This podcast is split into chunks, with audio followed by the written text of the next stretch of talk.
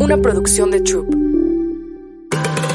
Olá, sou Ana Passos e isto é Call to Action. Olá a todas, bem-vindas a Call to Action, o podcast enfocado em impulsar as mulheres à ação, inspirando-las com histórias de outras mulheres que han alcançado o êxito. Eu estou muito feliz porque hoje tenho aqui uma invitada que nos vai ensinar muitíssimo Eu la conocí cuando tenía una conferencia para Tony Robbins, que es el coach más importante del mundo que vino a México, y yo iba a hablar sobre el tema de la procrastinación. Y estaba así como buscando ayuda y pensé, ¿quién, quién, quién, quién? Pamela. Y ella me ayudó a hacer mi storytelling, cómo dejar mi, mi mensaje mucho más fuerte, mucho más impactante. Ensayamos. Entonces, les doy la bienvenida a Pamela Jan. Ay, querida Ana, la pasamos bien, nos divertimos. Sí, sí muchísimo, muchísimo. Y Pame es especialista en comunicación y desarrollo. Su objetivo es ofrecer herramientas poderosas que nos permitan comunicar lo importante de manera impactante. Es especialista en comunicación estratégica, imparte conferências e cursos a nível internacional, é coach de liderazgo, mentora de discurso, imagem, persuasão e meios de reconhecidas figuras públicas e, e no mundo empresarial, artístico. É fundadora de uma comunidade de especialistas de bem-estar e, bueno, também autora de um best-seller que aqui está, La magia de la persuasión, que ela nos vai contar, exacto, aqui, nosso livro que é mi regalo, e o tema que me encanta. Eh, eu creio que enfoque e determinação são as palavras que para mim te definem. Ah, Yana, graças. Quando penso em ti, eu digo enfoque, principalmente depois que empezaste tu reto de las 5 de la mañana. Bienvenida. Ay, no, soy una, soy una mula terca, más bien. de que se me mete una cosa en la cabeza, no puedo parar. Y mira que tú que eres la maestra de la procrastinación, más bien de ir en contra de la procrastinación, de resolverla, eh, eh, pues sí, a veces de verdad el enfoque es la mejor herramienta para poder lograrlo y, y que donde pongas ese enfoque y esa atención y pongas tu energía, pues ahí pongas también tu esfuerzo, porque a veces pensamos en una cosa, sentimos otra y actuamos de otra manera. Es impresionante. Yo siento que una de las cosas más difíciles en la vida es tener coherencia sí. entre lo que uno piensa, siente y hace. Estoy de acuerdo contigo. No, por más que, que estamos en inicio, estudiamos y nos capacitamos, es como essa, essa luta interna, ¿no? Uh -huh. Y Pame, cuéntanos un poquito cuál fue el momento clave de tu vida que decidiste entrar en el mundo de la comunicación, que es un poco lo que estábamos platicando, y decidiste dedicarse. Fíjate, Ana, que yo de chica quería ser maga. En realidad quería ser maga, ¿no? Yo veía a David Copperfield, que era así como mi máximo. Yo decía, yo quiero ser la versión femenina y mexicana de David Copperfield. Y, y bueno, pues desde muy pequeña me dediqué durante mucho tiempo a llevar a cabo, pues estas, o desarrollar estas habilidades que tienen que desarrollar los magos, que son, le llaman slide of hand, slide of mouth, o prestidigitación verbal y prestidigitación no verbal. Entonces yo lo hacía con este enfoque, ¿no? Decir, ok, mira qué interesante cómo el mago dirige la atención de la audiencia a una mano mientras prepara el truco en la otra, pero dirige esa atención de manera, de manera deliberada, de manera consciente, con un objetivo claro.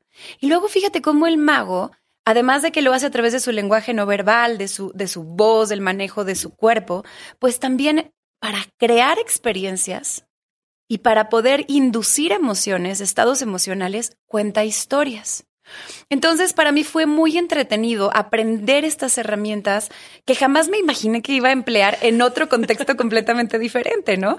Bueno, pues la vida ya me fue llevando por otro camino. Pero ¿cuántos años tenías cuando En ese momento 10 años, estaba muy chiquita y, la verdad es que iba a, a, a, llegué a ir a fiestas de niños a hacer mi, mi show de magia, pero un día perdí mi maleta donde tenía guardados todos mis trucos pequeñitos que llevaba muchos, muchos años coleccionando y aprendiendo y la verdad es que me frustré, me decepcioné, me desilusioné, me enojé y dije, suficiente, hasta aquí llegó la maga.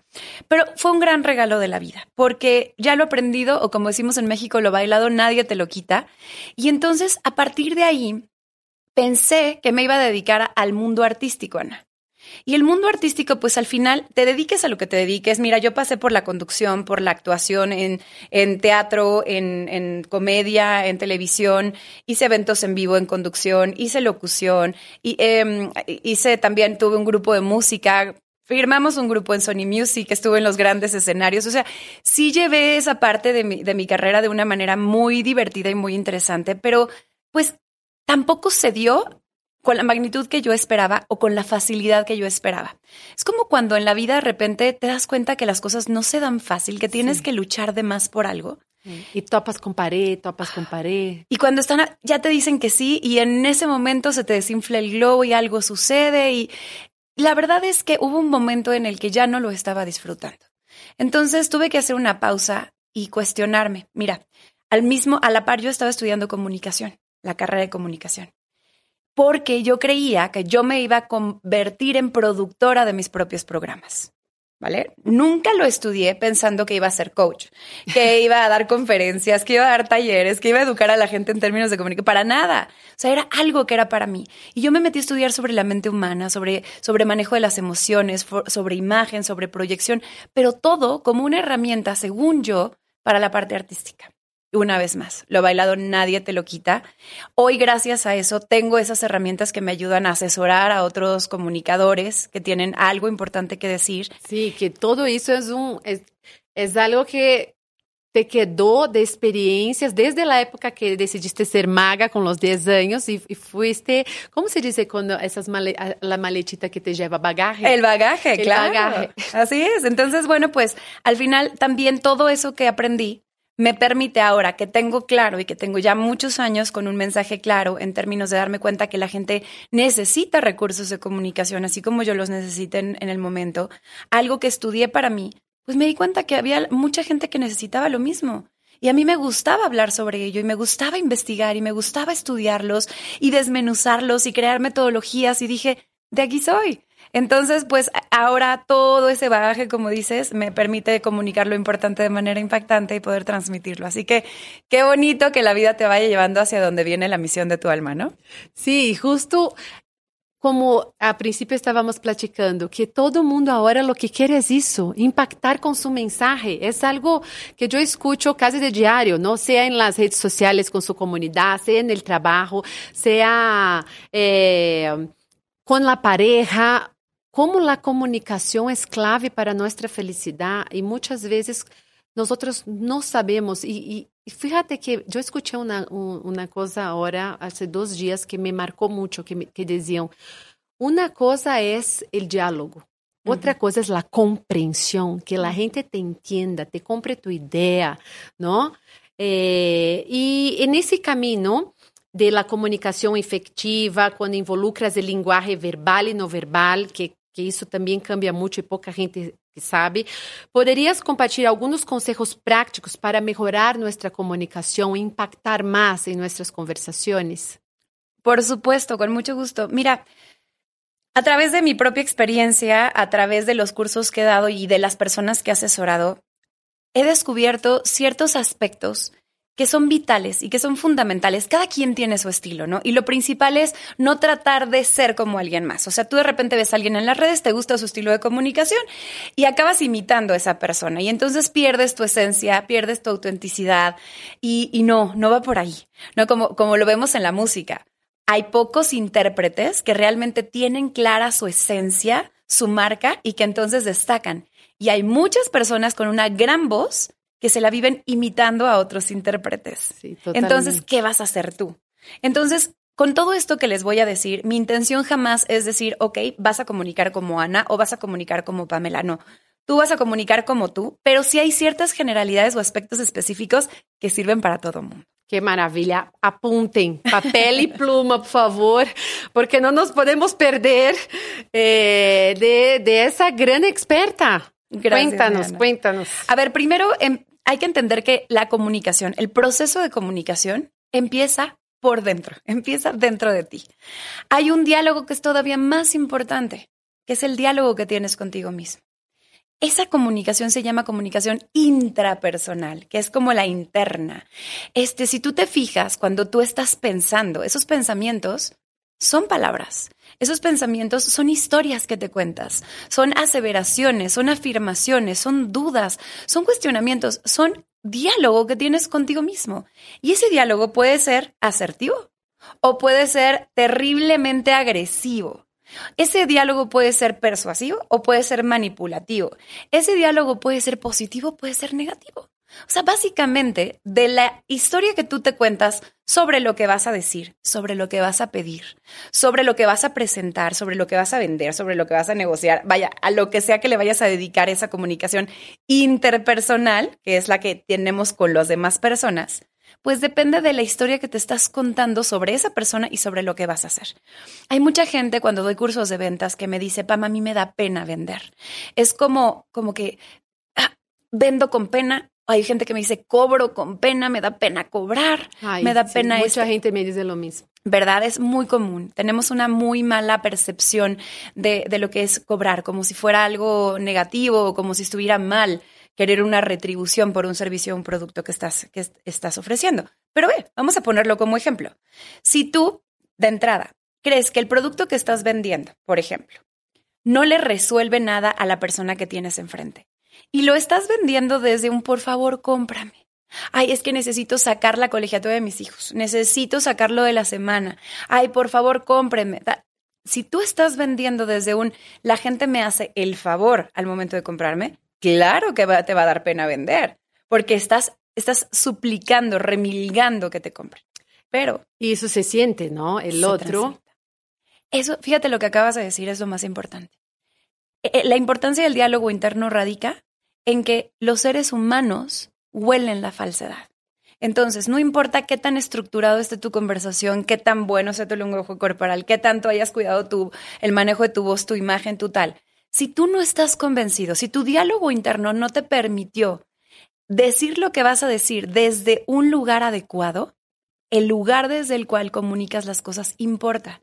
Y ese lugar lo construyes a través de tu diálogo interno. Entonces, imagínate que en lugar de tener ese acercamiento, tú observas tu producto o servicio, te tomas el tiempo para analizar qué es lo que realmente necesita la otra persona, qué le duele, qué le falta, cuáles son sus problemas, qué lo acongoja, qué no le permite vivir feliz y cómo tú, con ese producto o servicio, puedes contribuir a mejorarle la vida. A ver, si encontraras esa solución para la persona de enfrente, ¿te daría pena venderle? No, claro que no. É, cambia completamente o chip, não? Porque já a história que te cuentas é outra história e diz, eu estou fazendo o melhor para essa pessoa e, e ela comprando isso le vai ir increíble. Totalmente. ¿no? Entonces, la primera pregunta que te tienes que hacer, fíjate, es, ¿qué valor aporto con esto que voy a decir? ¿Qué valor aporto? Si no aportas valor a través de tu comunicación, del producto o servicio que ofreces, de la idea que vas a proponer, de lo que le vas a pedir a la otra persona. Si no aportas valor para el otro, porque toda persona en el instante en el que te va a estar escuchando se va a estar haciendo una pregunta. ¿Y a mí qué? ¿Y a mí qué?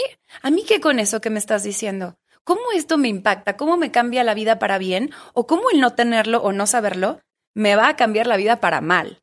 ¿Cuál va a ser el riesgo de no saber esto que tú me quieres ofrecer o de no tenerlo? Entonces, lo primero es, ¿qué valor aporto? Si no aportas valor, calladito te ves más bonito. No va a haber argumento que sea tan poderoso que realmente resuelva algo que de fondo no tiene nada. Entonces, primero, ¿qué valor aporto? Si tú desde ahí ya te das cuenta que aportas valor, tu diálogo interno te va a permitir comunicarte de manera auténtica. Y esto puede servir hasta incluso, por ejemplo, imagínate que tú quieres hablar con una persona porque necesitas mmm, pedirle que deje de hacer algo que te molesta. O que empiece a hacer algo que no está haciendo y que también te molesta. ¿Ok? Sucede. Sucede.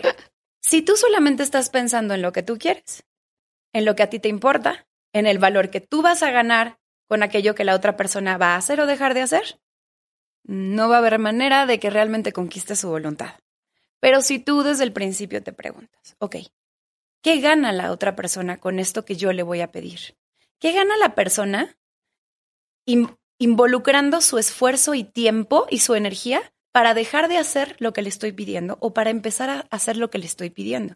Que serían como las consecuencias positivas del cambio de actitud. Claro. Que ella gana con esto. Pero no solo que ganas tú, la otra persona. Exactamente. Entonces, yo he tomado muchos cursos de negociación en mi vida y mira que en algunos me han dicho que existen las negociaciones ganar-perder. ¿Tú crees que existan esas negociaciones? No, para mí, yo creo que puede ser que exista, pero no sea una, para mí no es una negociación correcta. La negociación correcta es ganar-ganar.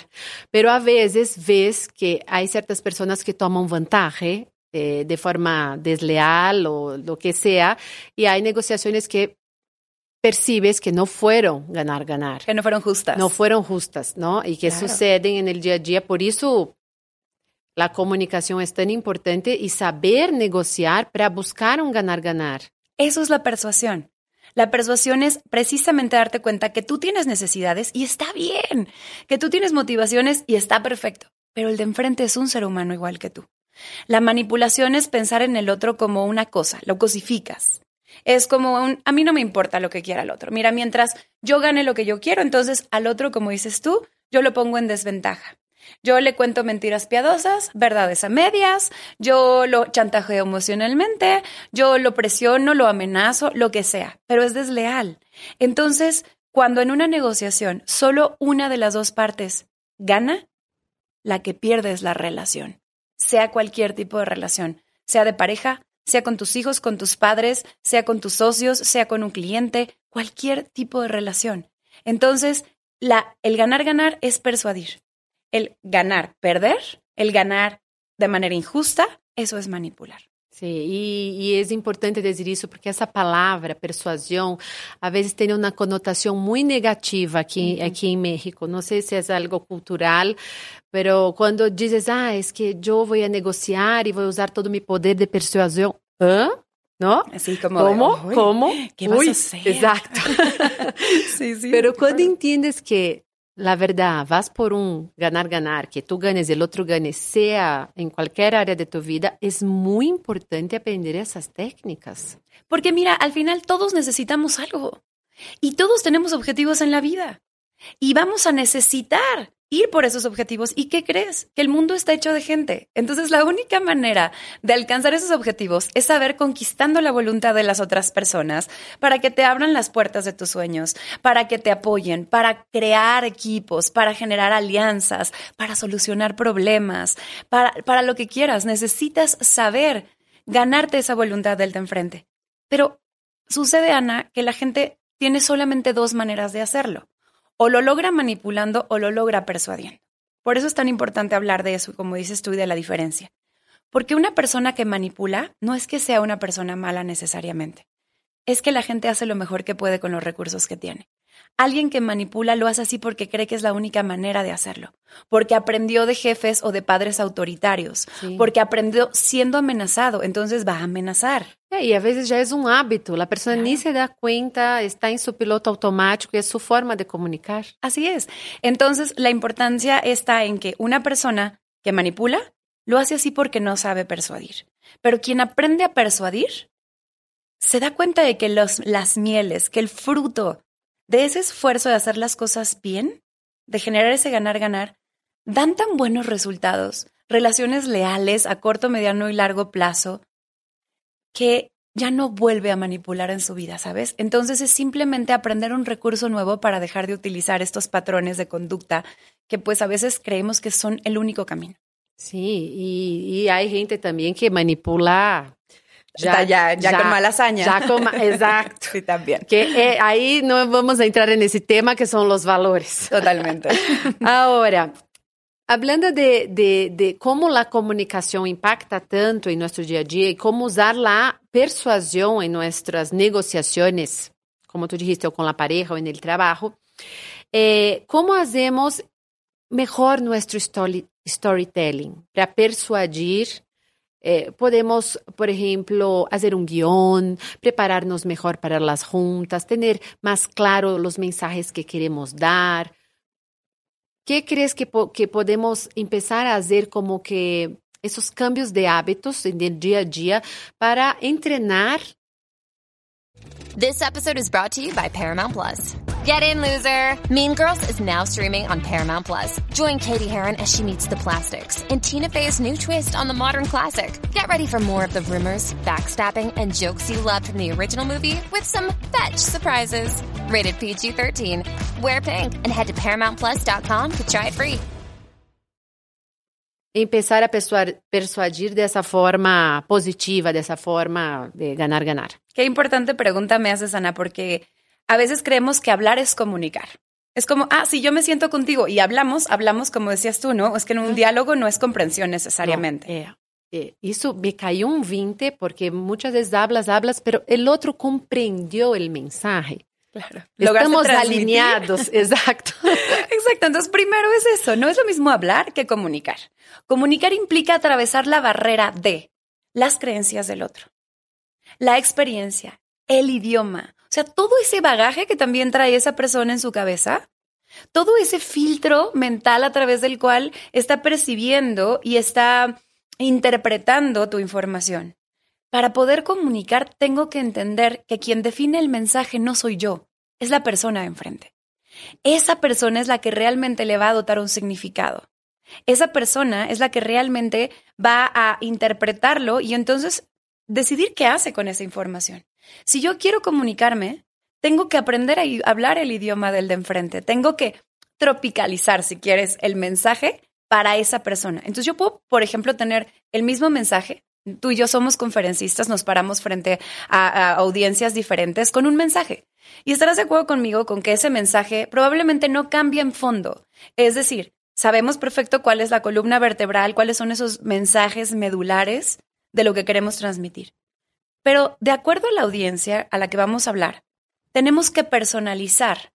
Ok, ¿cómo le explico a esta audiencia para que lo pueda entender mejor? ¿Qué ejemplos le pongo? ¿Qué narrativa utilizo? ¿no? Y el storytelling suena muy hermoso porque es así como que nos encanta el, Sí. el storytelling. Pero en realidad se trata básicamente de darle un orden lógico a nuestras ideas. Darle una narrativa tal que lo hagan, uno, claro, que sea fácil para ti transmitirlo sin tener que tener a lo mejor eh, estar leyendo porque no te acuerdas qué vas a decir después de una cosa. No, a ver, cuando tú tienes un orden lógico, es como si yo ahora te digo, cuéntame qué hiciste en el día. Pues me lo vas a ir contando en orden y no vas a tener que decir, ay, déjame reviso mi agenda para ver qué desayuné. No. Hay un orden, ¿no? Me vas a contar primero cuando te despertaste. Hay una lógica, no me dices, mira, bueno, al rato voy a hacer esto, pero en la mañana hice esto y creo que en 10 minutos voy a hacer tal, pero ahorita estoy. No, me lo cuentas con un orden que te permite a ti asimilar la información para poder transmitirla y a mí que te estoy escuchando, poder irte siguiendo de forma tal que tenga lógica, que yo pueda comprenderla y que pueda además recordarla fácilmente. Eso realmente es el storytelling. Ahora, hay claves importantes que nos van a permitir tener ese orden, ¿no? Sí, y también entender bien quién es tu interlocutor. Por supuesto. Si tú ya conoces el inter- interlocutor, tendrías que hacer un mapeamiento para decir, esa, esa es mi audiencia, yo voy aquí, cómo yo transmito ese mensaje de una forma que impacte más con esa persona Totalmente. Totalmente. que já conoces. E en el caso de quando não conoces, ou vas a uma entrevista, ou vas a vender tu projeto a um inversionista e não conoces, hay que observar primero. Hay para que, buscar. a ver, primero acuérdate que eh, ahorita estamos todos expuestos, todos. Hay redes sociales. Puedes googlear, ¿no? Puedes poner un buscador el nombre de la persona con la que vas a ir a hablar y te vas a topar. Muy probablemente, seguro, ¿no? Porque todos tenemos una, aunque sea una red social. Sí. A lo mejor esa persona no publica mucho de su vida, pero a lo mejor esa persona solamente repostea mensajes de otras personas, noticias que se encuentran. Te voy a dar una clave.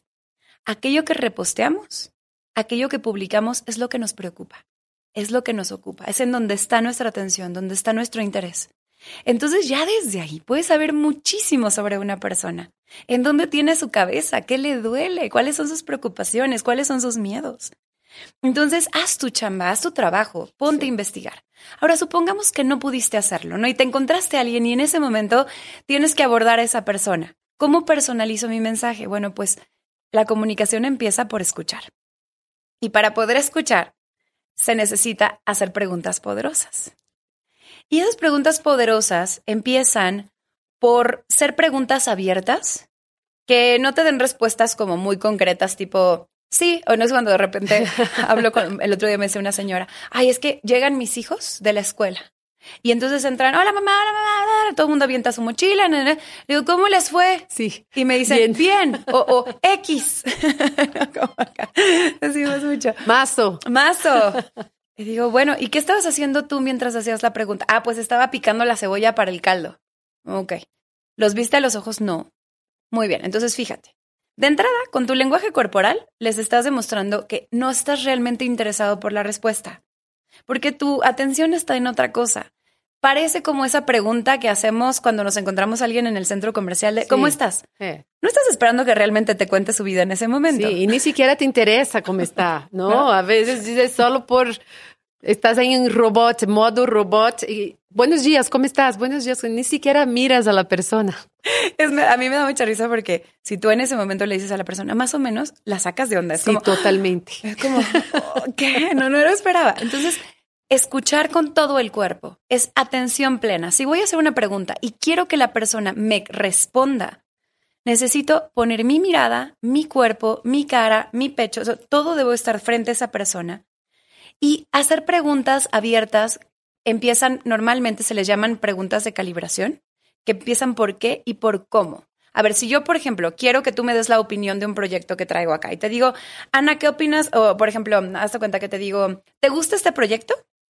¿Te gusta esta idea? ¿Qué posibles respuestas me podrías dar?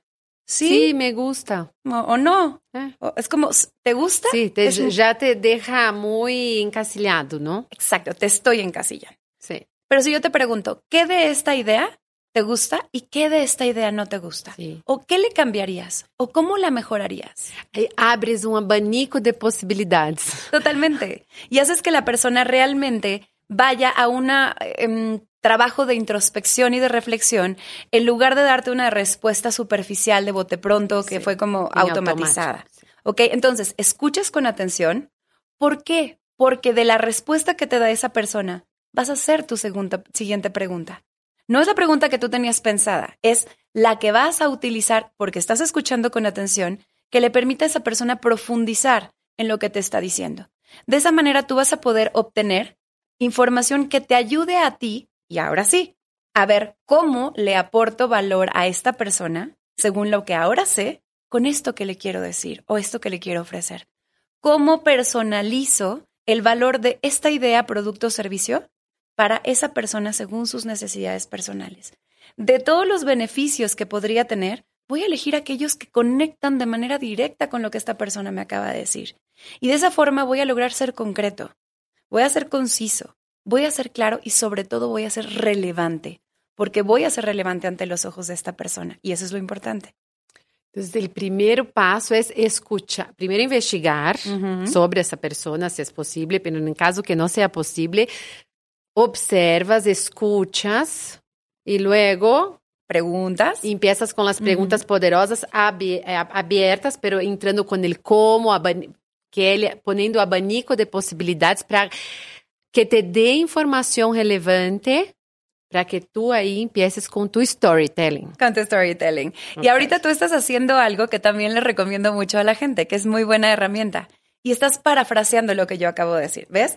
Haces como una especie de resumen en donde, ¿qué, qué sucede? Yo digo, mira, Ana me escuchó. Mira, Ana puso atención. Mira, Ana comprendió. En ese momento mis canales de comunicación se abren porque me estoy dando cuenta que tú estás poniendo atención, que yo soy importante e interesante para ti y el ser humano es recíproco. Sí. Cuando nosotros mostramos interés por el de enfrente y ponemos realmente atención, el de enfrente se interesa por nosotros. Entonces, la mejor manera de persuadir es primero entender que tiene que ver con la experiencia que estás generando. Entonces, parafrasear las palabras de lo digo, no todo el tiempo porque Sí, si no sí. sería una locura, pero es como, a ver, para saber si entendí bien lo que Sí. quieres, lo que necesitas, dices que esto, dices que el otro, tal, tal. Sí, buenísimo. Entonces la otra persona es como, qué paz, esta persona me pudo comprender y automáticamente confío más en quien me pudo comprender. Y también es una maravilla porque conectas. Y cuando conectas, cambia todo. Totalmente. ¿No? Ese es el primer Ya paso. ¿no? enamoras, ya eh, la persona te abre las puertas. Así es. Eh, ¿hay, ¿Hay algún caso de alguna negociación que tuviste que, que pudieras compartir, así, que fue una negociación difícil, o para buscar una inversión, o para incluso lo de tu libro, que usaste as técnicas eh, de persuasão e pudiste lograr una, un, un final de ganar, ganar. Totalmente. Mira, a ver, déjame pensar alguna que me venga. ¿Sabes? ¿Sabes? Pienso, a veces cuando pensamos en la palabra negociación, creemos que solamente está relacionada con transacciones o con cosas como muy profesionales, ¿no? Relacionadas con el trabajo. No, a veces con el esposo. sí, sí. A todo el tiempo estamos negociando. Todo el tiempo estamos negociando. ¿No? ¿Dónde vamos a viajar? O si va a comprar un departamento, o si, si van a seguir viviendo en la misma ciudad, o, ¿no? Te voy a contar sobre una negociación que tuve conmigo misma. Ah, me encanta. A veces decíamos la comunicación más importante y donde hay que aplicar todo esto primero es acá, ¿no? Adentro, aquí en casa. Pues tiene que ver con lo de las 5 a.m. que mencionabas. sí. Mira, yo llevaba toda mi vida, justo como me dediqué al mundo de la música, de la artisteada, de tal. La verdad es que yo era más siempre una persona nocturna. O sea, como que alguien que mm, el genio de la creatividad empezaba por ahí de la una de la mañana, ¿no? Entonces yo cuando yo vivía sola, pues era muy fácil porque pues yo simplemente a esa hora me ponía a escribir, a esa hora creaba y no había tema. Pero sucedió que después me casé y yo no podía de repente prender la luz a esa hora o después convirtiéndome en madre, pues no iba a perder el tiempo que podía dormir cuando a las seis de la mañana o a lo mejor me iban a interrumpir a las cuatro de la mañana con mamá me hice pipí, mamá tengo pesadillas, mamá tal. O sea, tú sabes como madre que el sueño es sagrado, ¿no? Y que ahí es donde dices, caray, si yo me duermo a la una de la mañana, igual me van a despertar a las seis. Entonces, pasé mucho tiempo resistiéndome a cambiar ese hábito. Me costó mucho trabajo, porque entonces, ¿qué sucedía? Que yo igual me tenía, me seguía contando la historia de yo no soy una persona mañanera. Las seis de la mañana no son las horas del rock, no, no esto no es justo. Eso no es para mí. Mi cuerpo no funciona así. Exacto. Yo no soy una golondrina. Yo soy un búho de la noche. Entonces son las historias que yo me contaba, ¿te fijas? Y entonces un día, después de, de, mucho tiempo, que fue hace tres meses, de repente ya con mis hijos de cuatro y seis años, ya cuando ya había tenido muchas veces que pararme muy temprano durante largos periodos de tiempo para dar clases en la universidad a las siete de la mañana, y yo te lo juro, que cada levantada me reprochaba odiando el tener que levantarme temprano. Me imagino. La pasé mal ese tiempo. Pero hace poco, pues tuve que em, negociar conmigo, porque por un lado estaba como toda esta resistencia, como normalmente hay con la persona enfrente, que tiene sus argumentos muy valiosos, muy válidos, y tiene toda la razón, porque al final, esa versión de mí que decía, no, no está bien, no es bueno para tu salud, tú no eres ese tipo de persona, bla, bla, bla, bla, bla, eran argumentos muy valiosos. Y si yo ponía mi atención en encontrar fundamentos para eso, ¿qué crees?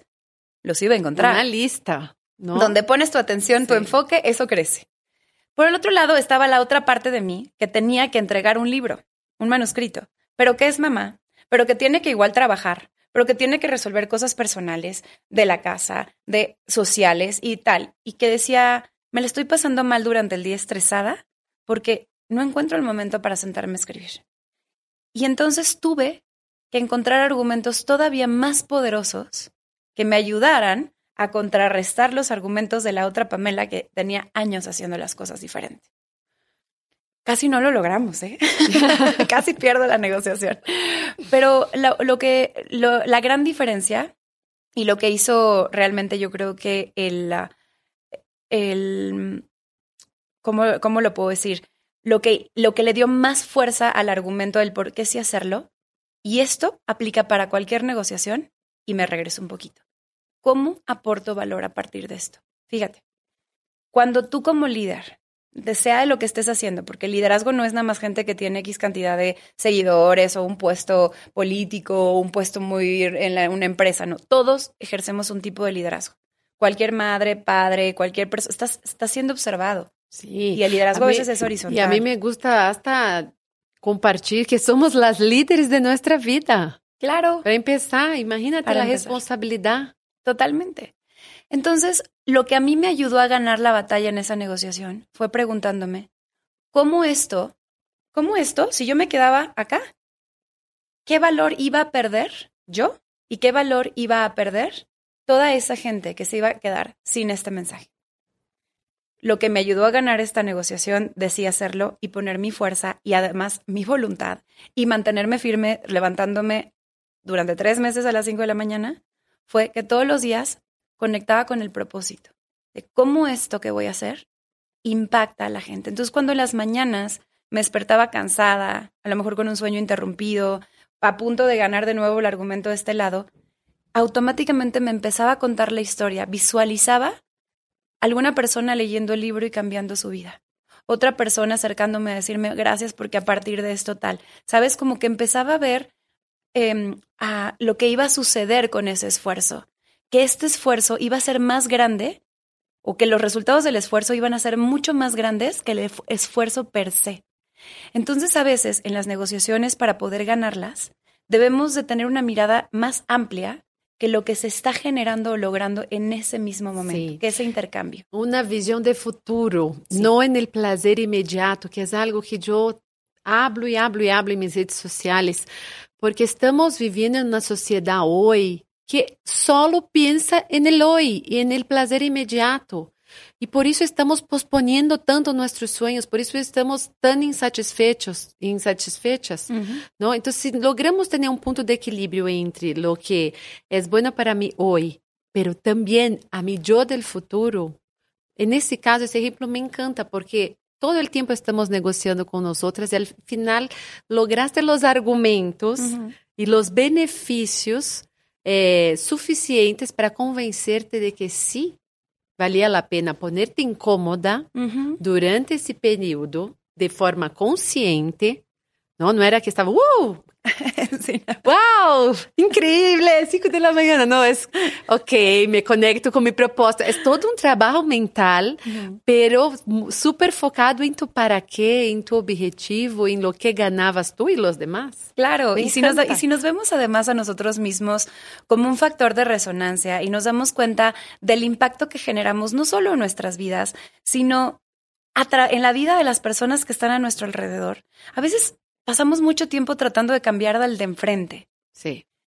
Cuando nos damos cuenta que a través de el cambio que generamos en nosotros mismos, empezamos a resonarlo y de esa manera vamos, vamos impactando y de forma voluntaria e involuntaria, voluntaria o involuntaria, perdón, cambiando, ¿no? A los demás que deciden unirse a esa frecuencia con nosotros, nos damos cuenta que entonces somos más grandes que el papel que estamos desempeñando, somos más grandes que el mensaje que estamos dando en ese momento o que el acto o acción que estamos llevando a cabo. Sí, porque al final, como tú dijiste, lo que yo comunico conmigo, eso se permea a mi alrededor, ¿no?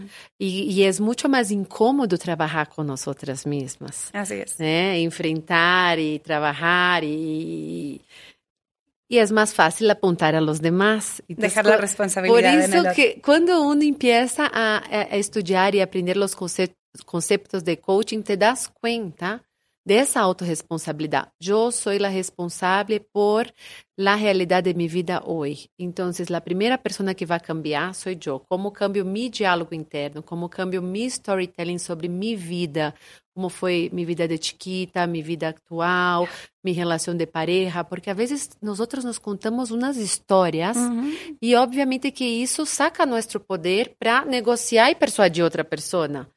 Porque estamos com a mente muito em drama, em histórias que que podrían ser resignificadas, ¿no? Ay, me encanta que digas esto porque estamos acostumbrados a vivir en el papel de víctima. Esta víctima desdichada que fue consecuencia, hoy lo que soy hoy y lo que podré ser en el futuro va a ser consecuencia de lo que mi mamá hizo, de lo que mi papá deshizo, de lo que mi pareja pasada, de lo que mi no sé. A ver, espera, está bien que analices y que sepas de dónde vienes. Pero por amor de Dios, como dices tú, retoma esa responsabilidad. Ahora tú eliges. Y y sabes algo, lo más increíble de poder asumir esta responsabilidad, de pasar de ser la víctima desechada a convertirte en un alquimista de tu propia existencia, capaz de transformar aquello que, ok, ya pasó, buenísimo, ¿qué tomo de esto? ¿Cómo esto me puede hacer más empático, más comprensivo? ¿Cómo esto me da tanto, tanto de lo cual me puedo nutrir si yo lo resignifico y lo desintoxico y, y entonces lo empleo y lo utilizo, ¿no? Eso lo que nos permite, el asumir esa responsabilidad nos permite ampliar nuestras posibilidades. Porque en el momento en el que yo asumo la responsabilidad, dejo de ser una consecuencia de lo que los demás hacen o dejan de hacer, de las circunstancias que me ocurren. Empiezo yo a pasarle a las cosas, a ser ese catalizador que a través de mi pensamiento, a través de mi diálogo interno, externo, soy la persona que en donde me pongas voy a cambiar a través de la resonancia. Mira, las palabras y los pensamientos, a lo que se le llama en diferentes contextos logos, ¿no? En religión, el logos es, se dice, Dios creó el mundo a través de la palabra. ¿No? Dios dijo, hágase la luz. Entonces, ah, caray, Dios creó al mundo a través de la palabra y nosotros estamos hechos a imagen y semejanza de Dios. O sea que entonces nosotros a través de nuestra palabra creamos nuestro mundo. Sí. Sí, es, es el poder de la palabra es algo. Y a veces las personas dicen, ay, qué cliché. Qué cliché el tema de la visualización, del diálogo interno, ¿no? De, de, de, del poder de la palabra, pero todo eso es científicamente comprobado. Es científicamente comprobado, lo dices bien. Entonces te digo que cuando nosotros entendemos este principio, nos damos cuenta que hay diferentes formas que tiene la palabra. Puede ser palabra hablada, puede ser palabra pensada o puede ser, como bien dijiste, palabra visualizada. La película mental que me estoy haciendo sobre aquello que voy a hacer. Y a eso, eso genera, da lugar a una cosa que se llama actitud. Y la actitud es esa gasolina desde la cual hacemos las cosas. Si tú tienes una gasolina de bajo octanaje, pues te va a costar trabajo llegar a donde tienes que llegar. Vas a llegar con el motor destrozado, arrastrando la si es que llegas. si es que llegas. Y de todas maneras tienes que hacerlo. O puedes tener una, una gasolina de alto octanaje premium, que entonces te va a permitir llegar bien y de buenas, ir escuchando música sin preocuparte por el motor, por vas a poder llegar bien. Y entonces, si al final tienes que hacer lo que tienes que hacer, desde qué lugar lo vas a hacer. Y esto es importantísimo, Ana, porque todos podemos parecer estar haciendo lo mismo. Si tú vas a un gimnasio, puedes ver a muchas personas haciendo ejercicio. La pregunta es, ¿desde dónde lo está haciendo cada quien? Sí. ¿Desde qué actitud? Hay a lo mejor el que lo está haciendo por despecho, porque entonces quiere demostrarle al ex que la cortó, que está buenísima y que entonces ahora va a estar mejor que nunca y la está haciendo desde el odio.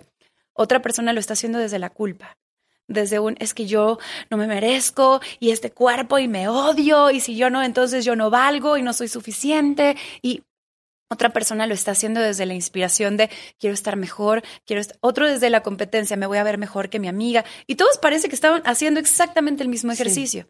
¿Todos van a tener los mismos resultados? No. No porque lo estén haciendo mejor o peor, sino porque el lugar desde el cual lo están haciendo, esa actitud, va a construir una, una, una realidad completamente diferente.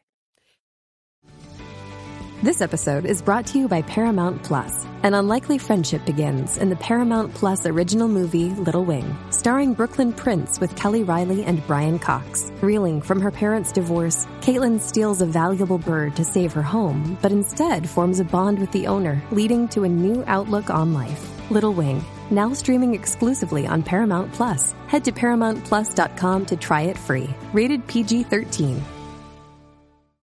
Qué importante eso que dices, ¿no? La intención y la que damos a las cosas que hacemos, porque parece que todos están haciendo lo mismo, pero de ahí nace algo que va a marcar la diferencia. Y eso hasta en el trabajo, ¿no? Que, que todos ahí están trabajando, pero ¿quién realmente está trabajando con esa intención de marcar la diferencia, de, no sé, dejar una huella, de servir, servir, ayudar? Totalmente, ese es un gran diferenciador, ¿no? Y fíjate, algo que nos va a diferenciar hoy, porque ya no es el día de mañana, hoy, de la inteligencia artificial. Porque hoy muchos, muchos trabajos se van a ver desplazados por robots. Ya están, estoy impactada. Por ejemplo, hay lugares que ya vas en el aeropuerto y no tienes que de dejar tu maleta con nadie, ya es una máquina.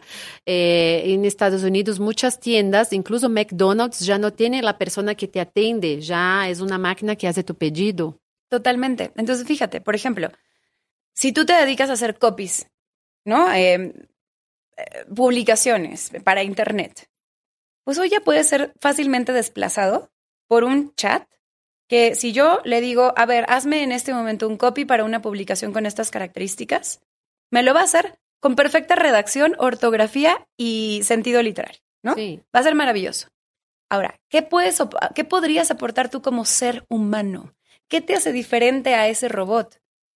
Tu intención. La intención detrás de tus palabras. Como bien dijiste, si lo estás haciendo para servir, si realmente te estás conectando con, ok, ¿cómo a través de este copy puedo, o de esta historia que estoy contando en este copy, puedo servir a la gente que me está escuchando? Me estoy imaginando realmente al otro ser humano recibiéndolo en su celular, con sus características y qué va a hacer en su vida, qué estaba pasando por su cabeza cuando lo leyó, todo eso.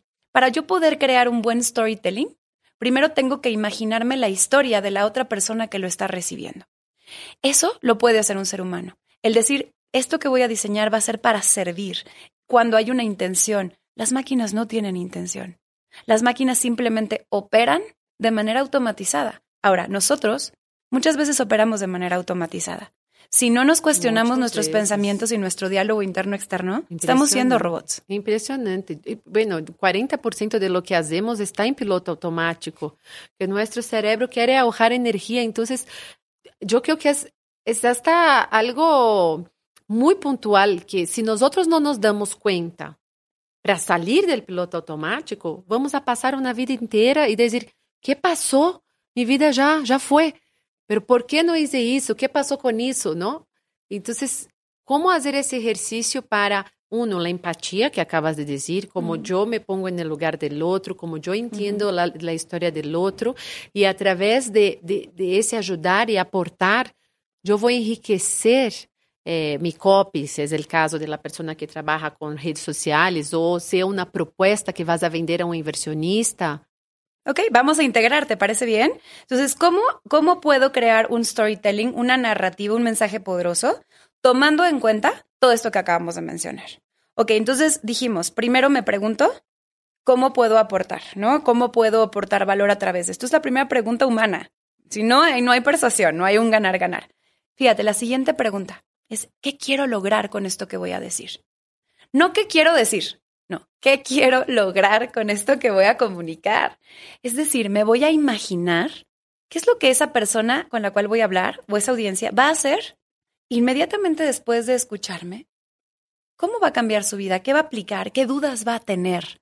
¿En dónde se va a atorar? Ya me anticipo, porque de esa manera tengo recursos para poder hacer un mensaje más completo, más claro. ¿Ok? Yo me imagino a esta persona diciendo, perfecto, vale, y sale ¿con qué cuestionamientos se va a, topar? ¿No? ¿En dónde va a estar el, chin, no le pregunté esto? Ok, vale, entonces anticipate. Entonces, ¿qué quiero lograr? Decía Seneca que no hay viento favorable para el que no sabe a dónde va. Y ese que quiero lograr puede ser en una conversación, puede ser eh, en una presentación.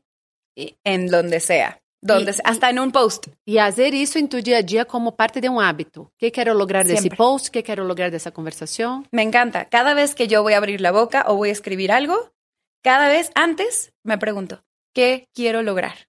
Maravilloso. Segunda pregunta. Para poder lograr lo que quiero lograr, ¿qué experiencia necesito generar? Así como nosotros hacemos las cosas desde un lugar que va a cambiar completamente el resultado, la experiencia implícita en esa conversación, lo que la otra persona, a ver, ¿tú crees que somos, digo, tú lo tienes muy claro, pero ¿somos seres más emocionales o racionales? Los seres humanos más emocionales. Más emocionales. Entonces, fíjate, los seres humanos tomamos gran parte de nuestras decisiones a través de las emociones y luego intentamos justificar racionalmente lo que ya decidimos a través de las emociones. Hacer trampa. Hacer trampa. Entonces, va a haber un sesgo, ¿no? Vamos a enfocar nuestra razón hacia si yo decidí intuitivamente o emocionalmente que sí o que no, pues nuestro sesgo, nuestro enfoque va a ir a encontrar los argumentos para cualquier cosa que hayamos elegido.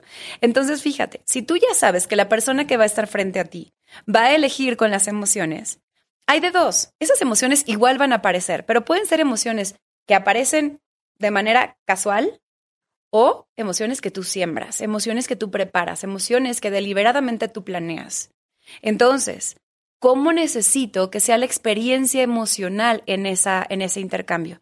Yo te puedo comunicar el mismo mensaje y hacerte sentir de maneras distintas dependiendo de cómo gestiono mi voz, mi lenguaje corporal, cómo fraseo, las historias que te cuento, los ejemplos que te doy.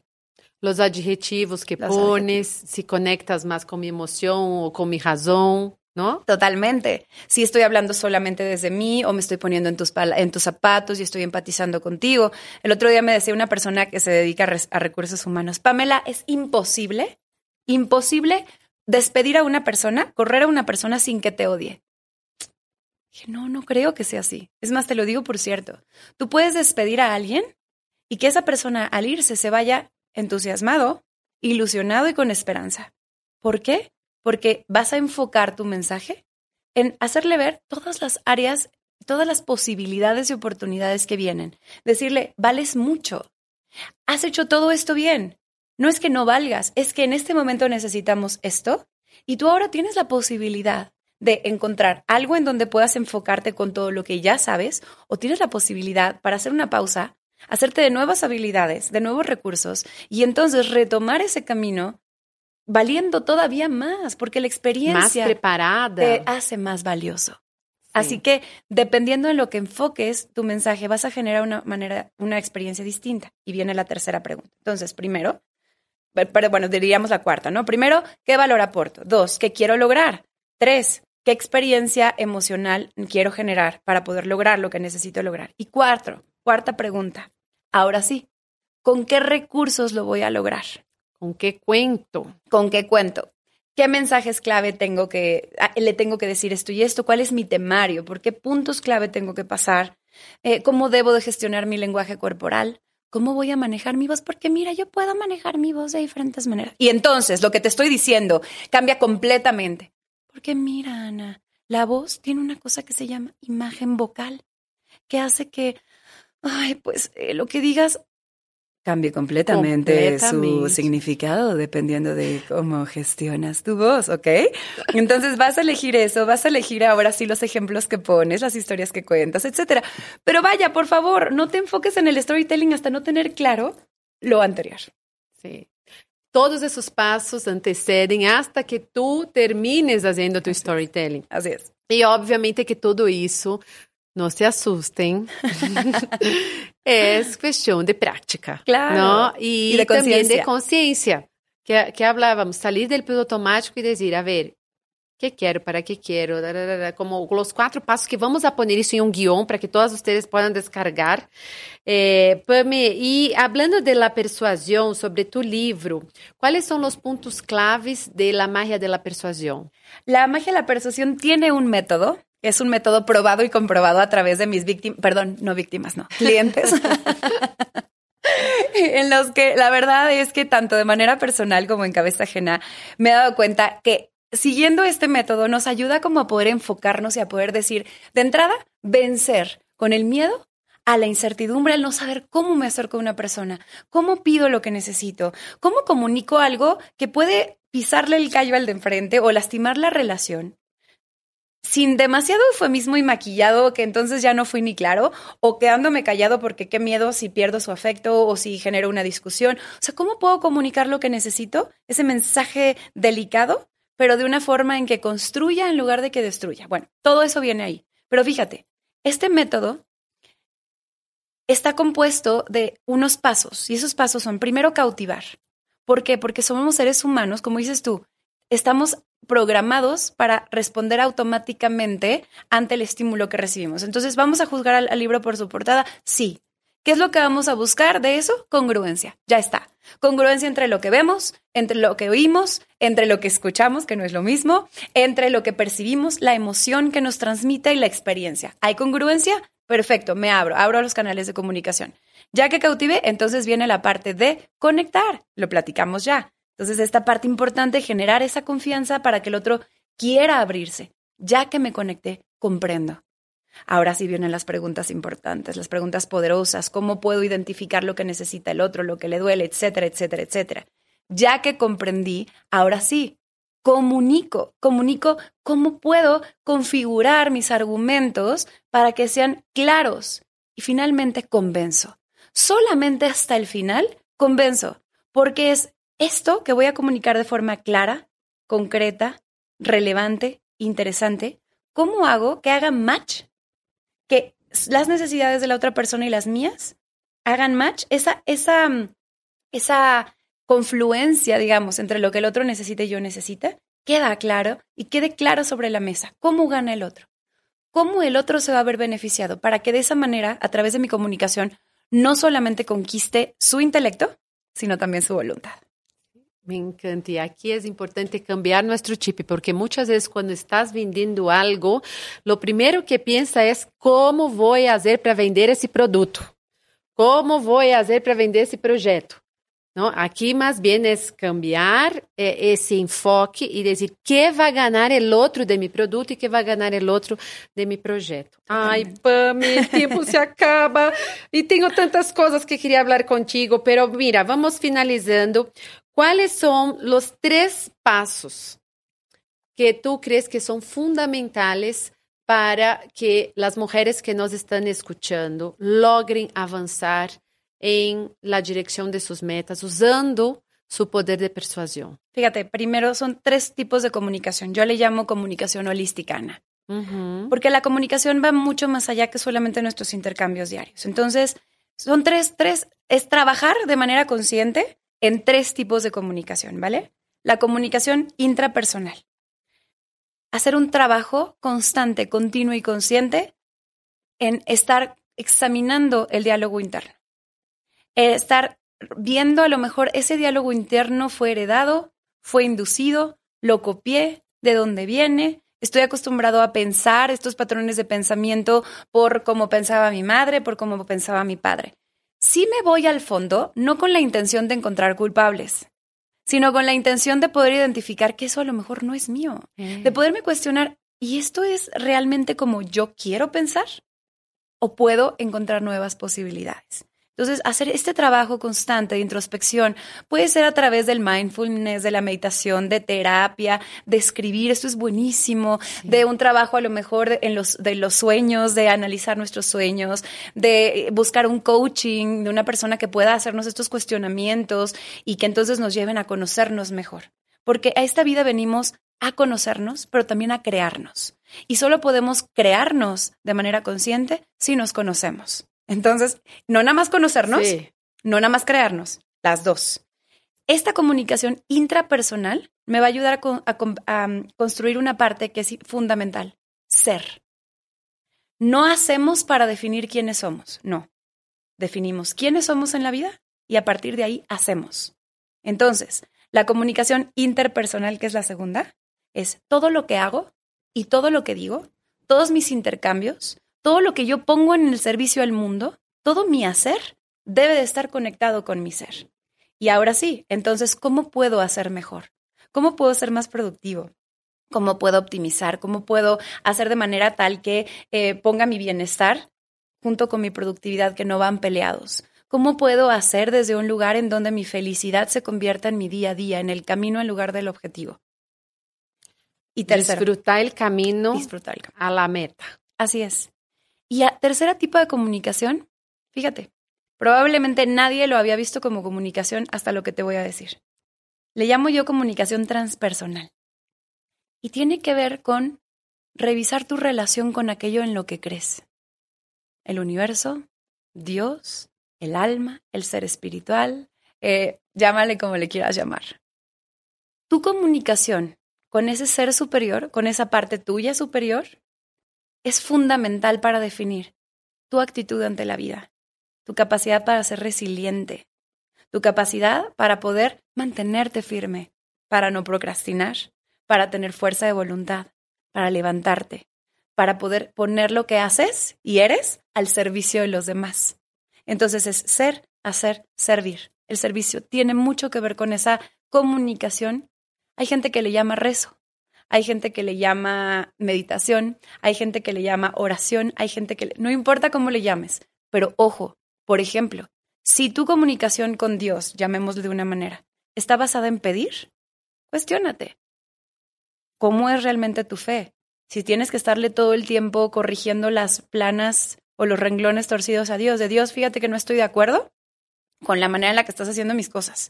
Entonces te voy a pedir, por favor, que corrijas esto y esto. Eso es fe es las cosas no están saliendo como yo me las imaginé, entonces Dios ponte las pilas, ¿no? O sea, esto, estoy enojado contigo y entonces ya no tengo fe porque sabes que tú no me das lo que yo quiero.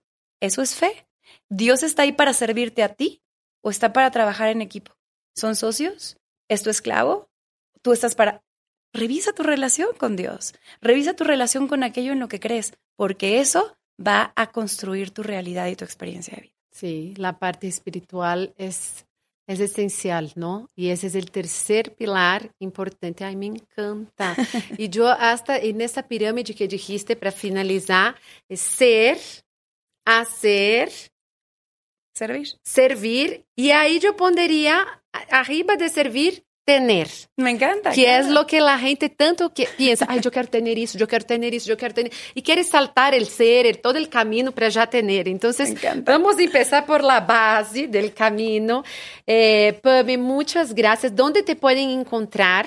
Con mucho gusto, Ana. Me encuentran en todas las redes sociales, que además las atiendo personalmente. O sea que cualquier duda que tengan, ahí estoy para servirles. Estoy como Pamela Jan, J-E-A-N.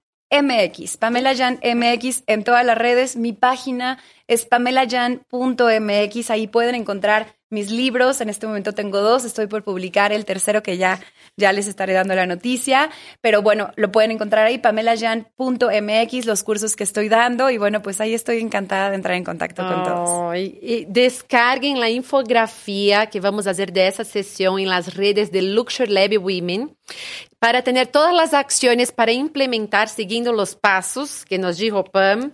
Muchas gracias de Ay, verdad por ti. compartir tu historia y compartir todo tu conocimiento. Recomiendo muchísimo el libro, yo voy a leer el mío. Eh, sigan a Luxury Lab Women para conocer más de nuestra plataforma que impulsa a las mujeres a la acción con eventos, educación, el, nuestro podcast. Yo soy Ana Passos, Life Leadership Coach, speaker, amante del desarrollo humano y Estoy muy contenta porque me gusta mucho realmente el trabajo que Pam me hace y creo que la comunicación puede traernos a un estado de felicidad. No, ¿no? Nuestra totalmente. comunicación interna, nuestra comunicación externa. Gracias, mi Ana, por este espacio tan importante para que este mensaje resuene Sí. y para que todos nos hagamos responsables y aumentamos nuestras posibilidades a través de nuestra comunicación. Sí. Y por último, agradecer a nuestros aliados, a Bo Concept por nuestro set maravilloso, a Lincoln por ayudarnos a impulsar a las mujeres. Gracias, gracias. Nos vemos el próximo episodio. Call to action.